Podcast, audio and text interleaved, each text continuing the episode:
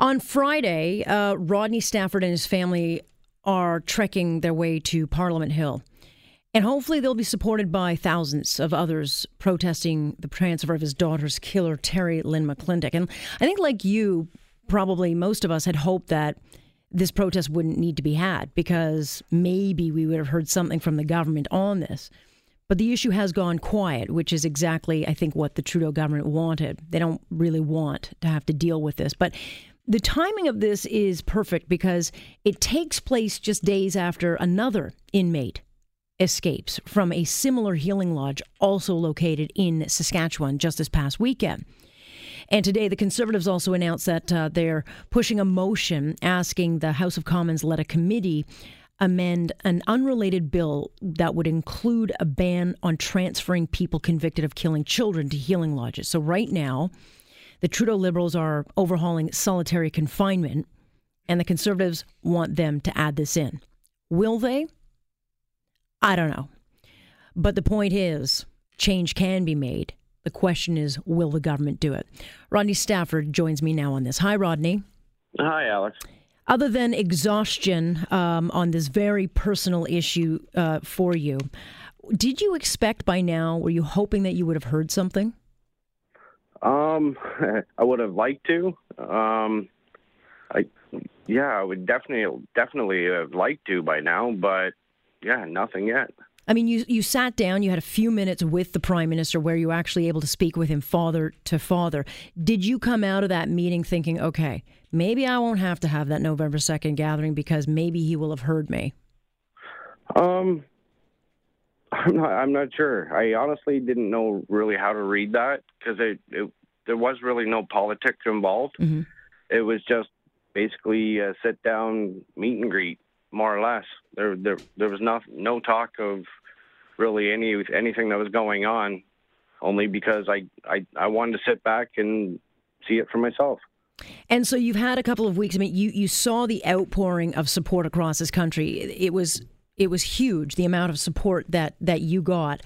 Um, where has your journey taken you from the time that the story broke to what you've had to build, which really is a very personal journey for you? Um, it's it's taken a lot. Um, oh yeah, the the journey like it's it's been a rough go right from beginning till now. Um, everything's like a giant roller coaster. You you think you're in a smooth sail, and then all of a sudden you're hit by a couple curves and bends and twists, and you just kind of have to go with it. And the only thing I I've been doing is using the negativity part of what happened to Victoria to make it safer for everybody else. And do you feel positive, optimistic anyway that that change will come? With the amount of support that's continually growing, I really hope so because I I'm not the only one who's mad. No, what have you been hearing from people? What what kinds of messages have you been sent? Uh, I've been given messages of sympathy. Uh, people saying they wish they'd go, but they're organizing stuff in their own towns. Um, I've had messages from other victims who are suffering similar circumstances, not to do with the healing lodge, just mm-hmm. the loss of a child and how how it was how it was done, but lowered security and everything else. Yeah, because certainly after we heard about Terry Lynn McClintic, then we started hearing stories about Elizabeth Wettlaufer. Then we heard, you know, uh, we covered stories with Paul Bernardo going through the appeal or the uh, parole process where the families again have to show up. It's been yep. since that day we heard about Terry Lynn McClintic. I don't know if it's just the timing, but headline after headline after headline of those left yep. behind whose lives are shattered having to fight for justice. Yeah, and they could very well be going through what I'm go- I'm going through right now down the road. But why do they need to have to suffer anymore? Like we need to make this change. So on Friday, what is it that you're expecting? Because you've you've essentially had to do this yourself. This is spearheaded by you and your family. Have you had support from the community building this? Oh, oh, great, great support from the community.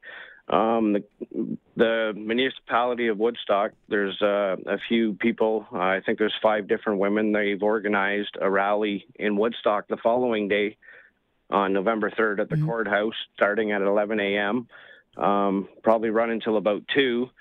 Um, just so Woodstock can come together and show their support. And it, it's great. It feels great to know that I have the same support I had nearly 10 years ago. What are you expecting Friday? I mean, as far you're leaving obviously a Thursday to get there, but how how is this going to work with people getting to Parliament Hill? Um, how so? Like, have you arranged buses? Are there groups? I well, mean, how many did. people are you expecting? Oh, I honestly couldn't tell you the amount of people I'm expecting because I'm getting messages from all over that people are coming. Um, I know for a fact that there is one bus leaving from. There originally was supposed to be more buses, but just not enough interest in seats. So we had to narrow it down to one bus um, leaving from London, making stops along the way to Ottawa, um, which we pretty much designated Team Tori. And do you expect to have any more meetings with either Mr. Goodale or the Prime Minister? What are you expecting on Friday as far as communication? I have no expectations whatsoever. Um, this is just to go out and be heard, and if conversations should follow, then I hope they do. I have to be honest, I'm a little surprised that you've had no, I mean, and maybe you have any communication either with anyone within corrections or anybody within the government to update you. Have you not heard anything? I haven't, not, not whatsoever. Not since like, uh, basically, I know nothing different than you guys know. I, I can tell you that much. That's pretty sad. G- given the amount of media attention, given the amount uh, of attention to this particular case and story, uh, that no one would reach out to you to communicate anything is a bit is a bit surprising, disappointing. It is very disappointing, considering the amount of struggles I'm still going through in my personal life to try to do this mm-hmm. and stand up for my daughter. And I, I won't. I'll never give up. It's taken a toll. Oh yeah, for sure, it has. You know, I know this is very personal for you. I mean, it's it's it is your daughter's legacy. Um, it's personal to you, but I have to think it's exhausting. It's very exhausting, but to know the outcome, the possible possibility of the outcome, it's well worth fighting for. Knowing it's not just about myself and my family anymore. It's it's about our whole country. And if you don't get the results that you want on Friday, or if nothing comes out of this, do you do you plan to continue this fight? I mean, we are in an ele- we are in an election year, and while it shouldn't be political, it really shouldn't. It is political because that that's sadly the nature of, of if you want change, it has to become political. But will you take this fight further? No, definitely. I, I, it won't end this Saturday. Where does it go from there? We'll have to see. I, I can't, I can't tell you that right now. You're just one one foot ahead of the other right now. Basically, because as I said, I I know nothing different than you guys do. So like, I can't make a judgment call any better than any anybody else can right now there's a, a, big takeaway from here. Not just have we learned, um, you know, that those who are accused of the worst of the crimes don't necessarily pay the worst of penalties, but I think what's become very obvious is this lack of support for victims of violent crime, whether it's your family, whether it is. Um, the families of the French and Mahaffy, whether it's the families of those young people killed out in Alberta. Of all the parents I have spoken to time and time again in the last month, the overwhelming theme is you're on your own. You basically are. It kind of seems that way. You get a letter every now and then saying, "Hey, they they were out for a day pass, or they're going for a day pass to seek treatment outside of the facility." Why? That's why they have infirmaries.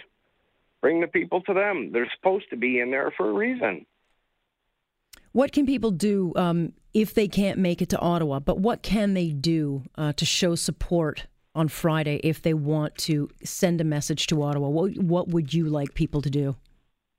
Uh, uh, we've got a couple different things we're asking of people. Um, they, there's different towns having different gatherings.